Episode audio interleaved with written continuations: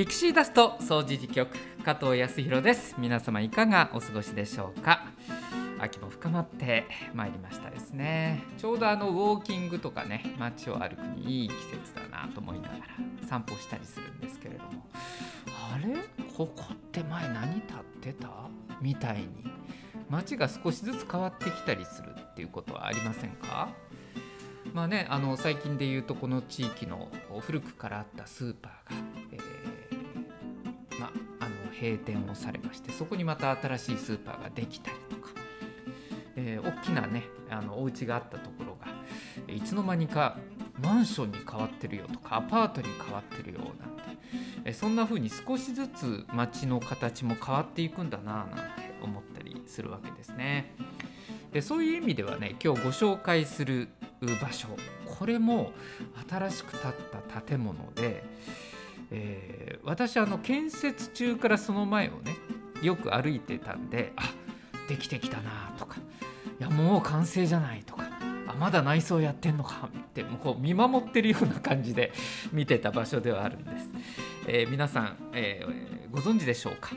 茨城病院のですね、えー、隣。隣といってもちょっとこう裏手になるんですかね。表玄関じゃないあの病院さんの裏手の道歩いていると道を隔てたところに新しくできた建物がございます、えー、社会復帰センター架け橋、えー、こちらについて今日はお伝えしていこうかなと思っております。一見すると新しいアパートマンションができたのってここ家賃いくらかしらって思うような綺麗な建物だったなんとなくあの人が住んでそうな、えー、そんな雰囲気のあるね、えー、建物なんですけど社会復帰センター架け橋について今日はお伝えをいたします。ピクシーダスト掃除事局。この番組は茨城市人権三島地域協議会の提供でお送りします。総持寺命愛夢センターで行っている総合生活相談のお知らせです。総持寺命愛夢センターでは月曜から土曜の午前9時から午後5時までどんな相談事でもお受けする総合生活相談を行っています。不安やモヤモヤ心配事がある。差別や偏見で苦しんでいる。またこんなことをしてみたいなどどんなことでもご相談ください。お問い合わせは総持寺命愛夢センター。電話5660まで。ピクシーダスト総持寺局。さあ今日はですね社会復帰支援センター架け橋の取材リポートでございます。ちょうど10月なんですが茨城病院の隣に開所しました社会復帰センター架け橋。え就労支援センターのオンワークと訪問看護ステーションそよ風が移転してそこで今活動をされております。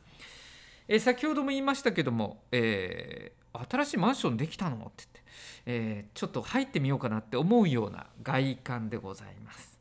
え、中に私入ることができまして、まあ、取材ですからねお話伺ったわけなんですが室内も本当に清潔感があふれていてえ、外からのねこう外光入ってきて明るいんですよね。すごく開放的な雰囲気の施設になってました、えー、そのできたばかりの建物の中で就労支援センターオンワークの池上聡子さん渡部優子さんにお話を伺いました。どうぞお聞きください。さあ社会復帰支援センター架橋さんにお邪魔しております。もう本当に綺麗な建物で、まあ、いつできるのかなってね私ワクワクしながらこの前の通りを歩いておりましてもう完全に建物が出来上がったのかなと思ったら、えー、まだオープンしてないな、えー、10月にね開所されたということでございます。その辺りのことをね詳しくお話伺おうと思っております、えー、お二方来ていただいております。おはようございます。おはようございますよろしくお願いいたしますじゃあまずお名前から教えてくださいえー、就労支援センターオンワークの池上聡子と申しますよろしくお願いします、はい、池上さんよろしくお願いいたします、お願いします同じくオンワークの渡部優子と申します。よろしくお願いいたします。はい、よろしくお願いします。渡部さんです。ちょっと緊張されてますかね？緊張してます。はい。あの社会復帰支援センター架け橋さん。はい、えー、架け橋っていうお名前はなんか伺ったところによると公募で決められたそうですね、うんえっと医療法人政府会の方の職員を対象にして、うんまあ、このネーミングをどんなものがいいかという形で、えっと、公募しましたところ、まあ、100を超えるぐらいの反響でこんな意見がこんなものがいいんじゃないかという意見をいただきましてその中から架け橋というのに決まったという経緯がごど。ざいます。あの100を超えるね候補が集まったっていうのは相当だから皆さんも関心があったでしょうし、はいこういう施設ができるってことに対する期待もあったってことですかね。そうですねきっとそうだと思っております。ははい。い渡部さんも何か出されたんですか？私も出しましたが、遠い記憶ですかね。遠い記憶で、うん早々に多分あの候補からはそうだね。ですが、じゃあそれは架けはい橋という名前じゃなかったんですね。あ、そうなんです。うんはい。これ架け橋ってどんな思いが込められてるんでしょうか？そうですねあの本当に、えーここを利用される方が、まあえー、と地域に、まあよりよく生活していくために、まあ、支援者の方はいろんな意味でのこう架け橋地域との架け橋あですねあ。。うんうん。はい、あのホームページにも挙げているんですが障害のある人と、まあ、地域社会との架け橋ということになったらというか願いを込めてうんで、まあ、少しちょっと余談なんですが、はい。医療法人政府会の理事長が、まあ、高橋という名前でして、うんうんそ。こからもちょっとかかってるという裏話を聞いたことがございますが。高橋架け橋。韻を踏んでるわけですか。というふうにちょっと裏話でなるほど聞きました。。そういうそういうことなんですか。まあまああのそんな話もあるよぐらいだね。あるぐらいで。はいあいいですね。あの地域とはい社会復帰支援センターはいこれが架け橋になってその橋を渡って社会にうんまあ復帰されるっていうようなイメージ。それともう一つはその医療法人政府会さん茨城病院さんね、えー運営されてると思うんですけれども医療からまあこういった福祉への架け橋っていう病院からはい一本道を隔てた新しい施設にこう移るっていうところも何かその移行していくこう架け橋なのかなと思ったんですけどそうです。ねそうですね。と医療と福祉の架け橋、まあ、そして地域社会への架け橋とはいいうところかなと思います。はいえー社会復帰支援センター架け橋、えーこれまでねあの病院の中でも活動されてました就労支援センターのオンワークはい。それから訪問看護ステーションそよ風が、まあ、こちらの施設の方で、えーはい。まあ、運営されていくということなんですよね。で以前このピクシーダストでもオンワークについてね、えーはい。ちょっと放送をしたところはあるんですがもう一度改めて、えちょっとお話を伺いたいんですけど、はいえーこの就労支援センターオンワークどういう事業をされているのかをちょっと池上さん教えてくださいわ。かりました。えー就労支援センターオンワークの方は全部で現在5つの事業をしております。はい、えー障害福祉サービスと言われるサービスの中からまあ4つうんで、えっと、もう一つ就労後のサポート事業として1つやっているんですが、はい、まあ、少しずつ一つずつごご説明させていただいてよろしいでしょうか？お願いしますえーまずは就労移行支援事業という事業が一つ目ですがはい、こちらの方は、まあ、一般の企業会社の方の就労を目指されている方が、まあ、2年という期限の中で、えーいろんな訓練をしたり企業実習に行かれたり面接を受けられたりということで会社の方にへの就労を目指されるコースということになっています。はい、あのまあ、はい。病院で治療を受けます、はでえー社会に復帰したいと。いきなりは難しいよねと。そうですね、はい、ちょっと体も慣らしていきたいし、自分自身も自信を取り戻したいっていうのが多分、はい終わりかなと思うんですけども、はい。そこをこうサポートするようなイメージですかね。そうですね。えっとまあ、週3日とか週5日とかご自身が決められたとこ日数をオンワークに通ってきながら、まあ、そういった今おっしゃったような自信をつけたりですとか、まあ、就労へのイメージをこう増やしていきながら、えー会社の方に勤めていくということを目標に皆さんされています。なるほど。はい。はい、そして、続いてが、うん就労継続支援 B 型の方をじゃあ渡部の方から、はいはいはい、B 型ではですねあの今すぐ一般企業であったり会社というところで働くのではなくまず自分のペースで働きたいとか、うん、自分の体調生活スタイルに合わせて働きたいという方を対象に働く場所を提供させてもらっている事業になります。なるほど具体的に言うと喫茶店であったり、うん、清掃作業であったり、うん、あと内職作業っていうのをこちらの方に来ていただいてお仕事をしていただくという事業になっております。はい、なるほど。だから職場としてその B 型の場合はこの施設の中で作業されたりっていうことがよくあるということですね。はい。はい、あのアイセンターのすぐそばのみかん屋さんで、火曜日にパン屋さんをペコロスさんやってらっしゃいますよね、はい、あれも B 型ですか？はい。B 型のお仕事場の一つになっています、はい、い。いですね。あの社会にこう出ていって外でもこういう活動ができるっていう、そうですね、うん、はい。本当に地域の方にあのパンをを、はい、販売させてもらってるんですけどあの私よくありがとうございます。利用させていただいておりまして。ありがとうございます。ベーグルが美味しいですね商品です。あもうねあの結構売り切れてることが多くって、あのちょうど収録日だったりするんですよ、このラジオの。であ今日収録終わったからパン買ってお昼家で食べようと思って行ったら、もうこんだけしか残ってないんですかってことがあって。ありがとうございます。最近よく売れるんだよってスタッフの人も言ってましたけどね。はい。常連さんも来ていただいてはい。そうですね。はい。あのほぼ常連ですのでよろしくお願いします。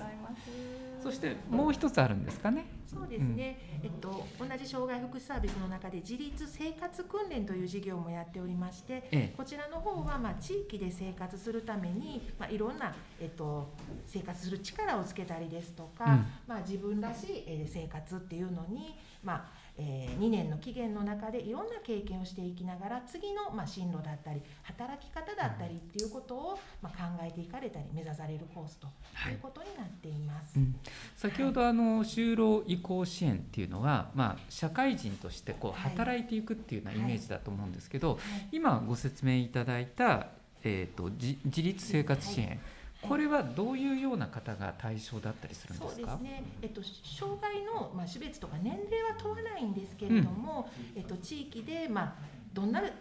希望をする生活を送りたいとかという方が皆さん対象にはなられるんですが、うん、まあ、実際来られてる方の多くは、まあ、10代ですね。学生生活を終えられて、うん、人によっては支援学校に在籍されたような方が卒業後、まあえー、いろんな社会経験とか生活経験を増やしていきながら次の進路先を決められるという方が多く、えっと、こちらの方のコースは在籍をされておられます。なるほど就労移行支援が、まあ、仕事っていうところがすごく明確だったのに対して、はい、えー、自立生活訓練。こちらの方は社会で暮らしていくためのスキルを身につけてはい、そうですね。そういうイメージですかね。ですので本当に社会で生きていくためのいろんな、まあえっと、買い物に行ったり、うん、何か郵便局に行ったりバスに乗ったりそしてそれに必要なお金の勉強をしたりっていってそういったいろんなことをプログラムの中でやっているというような事業になります。うん、ソーシャルスキルを高めていく、はい。そうですね、うん、そういうイメージなんですね。はい、あと2つが、はい、えっと、一般の企業の方に働かれた後にサポートする事業という形で、就労後サポート事業として、はい、え障害福祉サービスの就労定着支援という事業と、まあ、ジョブコーチという事業を2つ認可を受けておりまして、うん、まあ、なかなか会社の方に働かれてそれでっていうのはそれここからはスタートになりますので働き続けていくということでは、うん、まあいろいろな、まあ、あのしんどい時期だったりちょっと困ったことだったりが起きますので、うん、そういったことをまあ長くサポートさせてもらうという事業も音楽ではやっております。うん、そうか。だからもう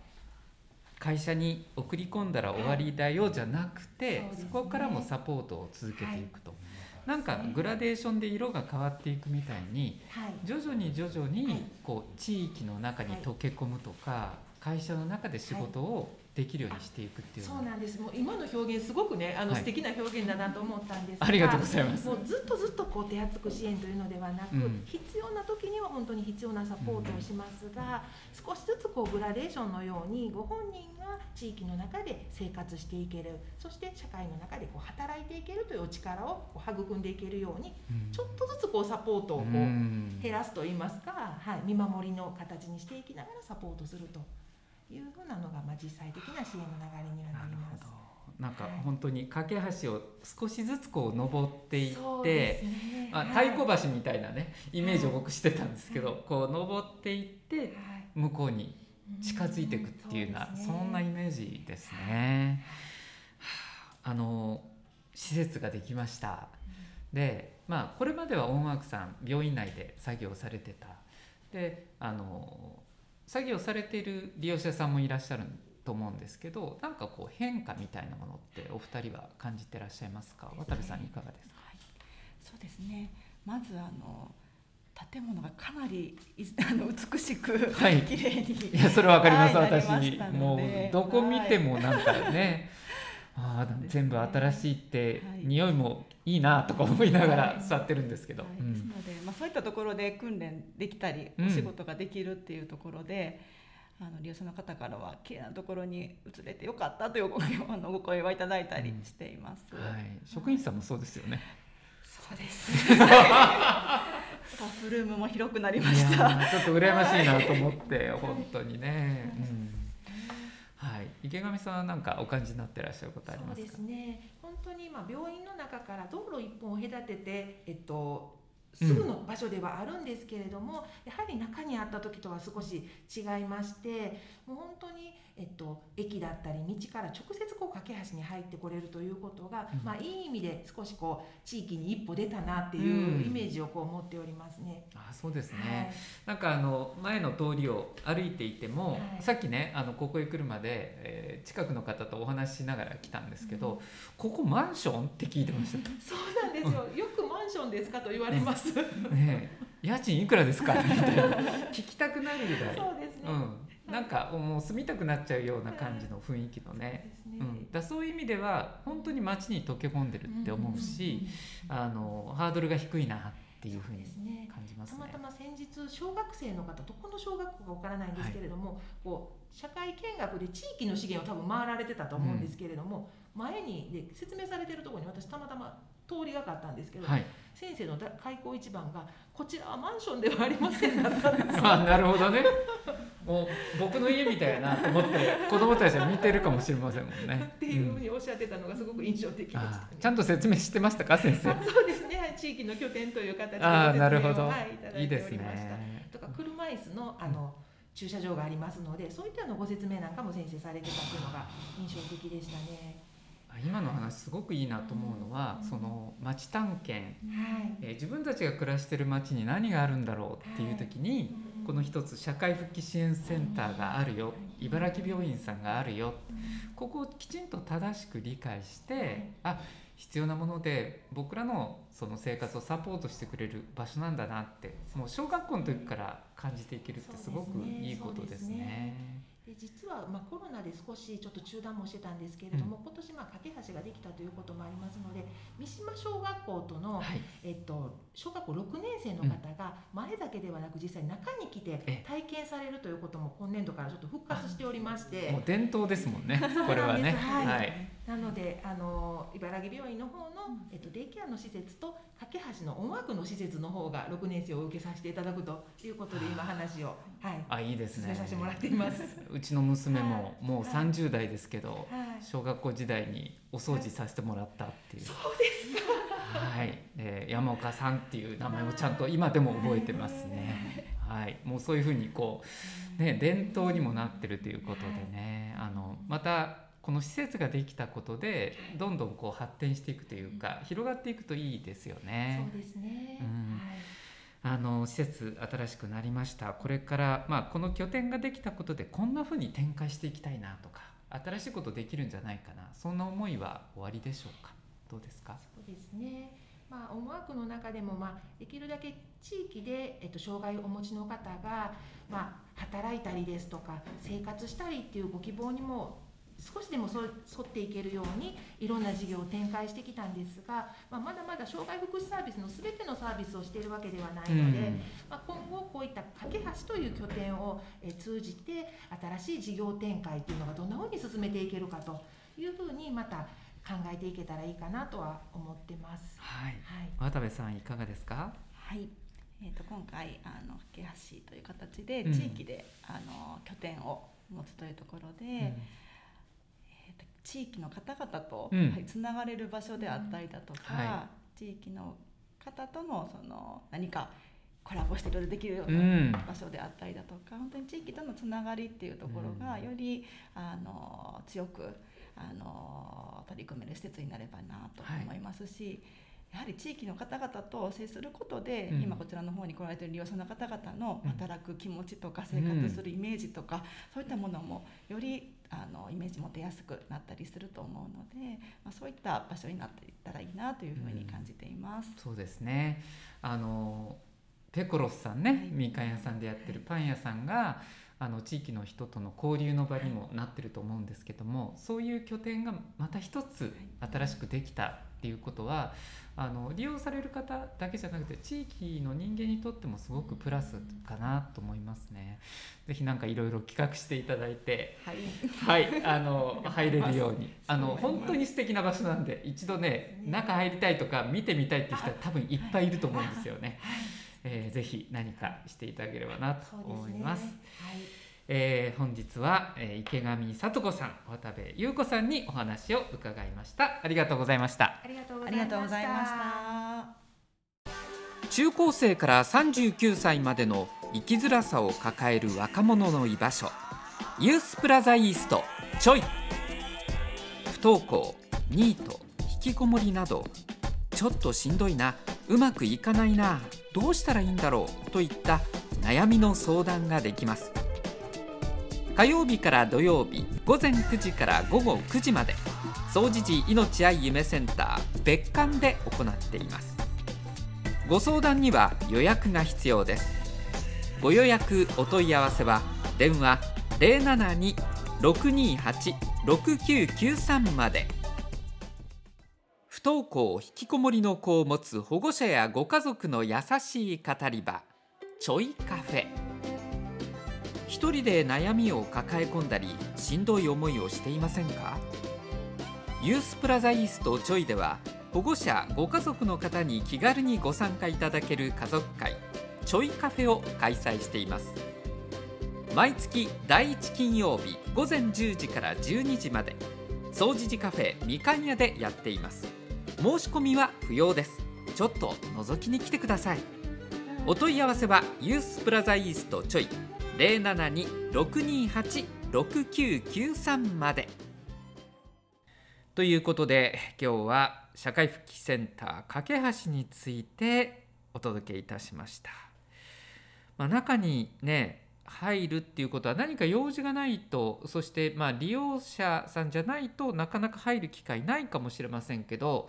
えーちょうど私お話伺った場所っていうのが外にもこう窓を開けると行き来できるようなすごい開放的なお部屋だったんですね。で場合によってはそこで例えば作られたパンをねあのペコロスさんで売ってるような形で販売してもいいのかななんてことをおっしゃってました。まあ、ペコロスもぜひ続けていただきながら、えーそちらの方でも活動されていくと地域の方もあこんなことやってるのねっていうね知る機会になるのかなという気もいたしました。さあ続いては地域の催し事をご紹介するコーナーでございます。えー先日もねお伝えしたんですが人権連続講座始まっております。すでに11月18日に1回目がございまして次回は12月の9日土曜日です、えー12月9日土曜日は午後1時30分スタートということになっております。午後のスタートですのでお間違いのないように。えータイトルは多様な性の正しい理解を深める。普通って何？LGBTQ と共に生きると題しまして講師は内藤蓮さんです。内藤さんは NPO 法人クオークのスタッフで研修講師でいらっしゃいます。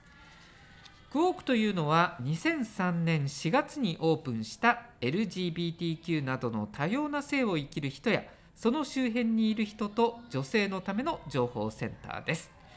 もう20年の歴史があるんですね、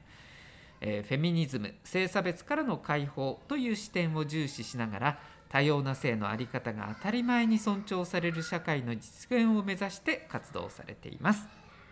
12月9日土曜日1時30分から3時30分まで人権連続講座の会場は総持寺命愛夢センターの3階大会議室です、えー講師内藤蓮さんのお話ぜひお聞きください。お問い合わせは愛センターです。072-626-5660 626-5660でお待ちしております。さてもう一つ。これもイベントですね。こちらはイベントです、えー迫っております。11月29日水曜日。ウォーキングで三島地域のお寺や歴史スポットを巡り楽しく健康づくりを。こんなイベントがございます、えー案内人は木村武秀さんです。ピクシーダストでもおなじみですよね。えーなんか歴史を話すおっちゃんやーって小学生からは言われてるらしいですけれども、えー木村さんの解説によりこの三島地域ウォーキングで楽しみましょうよということでございます。三島歴史探索の旅大人の社会見学でございますよ。えー10時から12時午前中2時間ね29日水曜日の午前10時から12時という予定でございましてアイセンターにご集合いただきその後ビジコン社跡地インテル CPU 発祥の地に行くって書いてあります。どこなんだろうって僕わかんないんですけど。どこなんだろうそれはあるんだそんな場所がと思いますね、えーその後恋物語の伝わる水路、えーそして太田定石。太田太郎の墓碑と巡りまして最後はイオンタウンでお茶を飲んで解散ですと、えー健康づくりにもいいかなと思いますね、え木村武秀さんの歴史の話を聞きながらぶらぶらこの三島地域を歩いてみませんか、えーお申し込みは総持寺命愛夢センターまでお願いいたします。すでに申し込み書というのがセンターの方にはございます。えーそんなの手元にないよという方はぜひセンターの窓口でお聞きください。そして電話でもお問い合わせにお答えしております。072-626-5660 626の5660番でお待ちしています。以上地域の催し事でした。さあ続いてはこのコーナー総持寺川柳道場です。さあ川柳道場ご紹介してまいりましょう。たくさんいただいておりますのはこれ三島の中学校からいただいております、えー人権川柳いただいておりますね。ありがとうございます。1年生からいきましょうか。また明日。そう言われると頑張れる。また明日。そう言われると頑張れる。あの友達の笑顔にまた会えるんだって思うだけで救われるっていう時ありましたよね。口には出さないけどあの子の笑顔を見たいから行くっていう時期もあったなと思いますけどね。北場さんも深くうなずいてくれております、えー、3年生からいただきましたね。うん3年生らしいかなこれ。辛い時一人で抱えず教えてね。辛い時一人で抱えず教えてね。ねえ3年生の秋。まあ受験も控えてきてこれから一気にね学校行事も終わってさあ受験だっていうね絞り込まれていく時にしんどいなって思う時期ですよね。でもねしんどいなと思ってるの多分あなたたちだけじゃないよね。周りもみんなそうだよね。その時になんかこのしんどい気持ち分け合ったらいいかもね。辛い時一人で抱えず教えてね。俺もそうなんやで。実はおっちゃんもそうやでって言いたい大人いっぱいいると思いますけどね。え3年生です。あと一歩。笑顔が消えぬ一言を。あと一歩。勇気出そう。笑顔が消えぬ一言を、えー3年生もう一句です。これは私へのメッセージだと思って読ませていただきます。褒めようよ。自分のこともたまにはね褒めようよ。自分のこともたまにはね。なかなか自分で自分のこと認めるって難しいよね。難しいですよね。人に褒められたいタイプでもありますけど 私は。だから人のことも褒めてそんな褒めてる自分を褒めましょうかねみんなね。え、楽々亭さんから頂いておりますてるこさん楽々亭声かけ合って集う楽しさ楽々亭声かけ合って集う楽しさここも笑顔がね久しぶり来たよって言って見た時の笑顔を見てああ来てよかったなとかまた会えてよかったなって思える場所ですね育子さんでございます。友達と声出し合って銀じる詩吟友達と声出し合って銀じる詩吟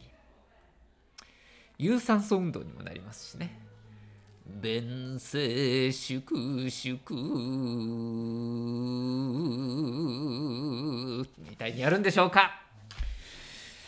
さあ最後はこの方に締めていただきましょう。中条の哲さんいつもありがとうございます。迷子札。昔子供に今我が身。迷子札。昔子供に今我が身。うん。いや本当そうかもしれない。あの不意なねその怪我をしてちょっと動けなくなったりするってことは誰でもあるし若い人でもありますからね何かあのここの人間ですよってね知らせることができるようなものを身につけとくっていうのはこれから大事かもしれませんね。うん、外に一人でお散歩に行かれて、えー、ちょっと道に迷っちゃうってことはね誰でもあったりすると思うんで、えー、そんな時にそのネームカードがあるだけで気持ちがちょっと楽になりますからね。そんなことも考えていけるといいかなという気はします。えー、迷い札迷子札だ。ごめんなさい。迷子札昔子供にいが今我が身でした。さあ皆さんも最寄りの川柳ボックスに投稿をお願いいたします。川柳ボックスはアイセンターのほか三島楽々亭みかん屋ひなたなどにあります。以上総持寺川柳道場でした。ということで今回の放送そろそろ終わりでございます。いかがでしたでしょうか、えー、今日は社会復帰センター架け橋についてお届けをいたしました。いや改めて思うんですけど本当に架け橋っていう言葉いい名前つけられたなって思うんですよね。架け橋っていうからにはそこを渡る人がいるし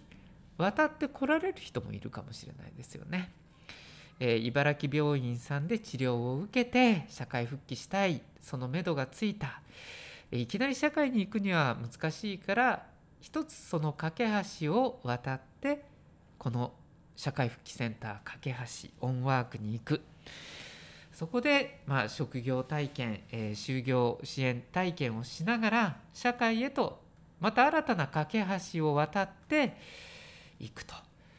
でこれ多分一方通行だけじゃなくて戻ってきてもいいよってでまたチャレンジしてもいいよねってそんななんか優しい気持ちがこの架け橋っていう言葉に込められているような気がいたします。えー、地域とのこの施設が架け橋になってくれるのもいいなと思っております。皆様はいかがお感じでしょうか。ピクシーダスト掃除時局次回もお楽しみに。この番組は茨城市人権三島地域協議会の提供でお送りしました。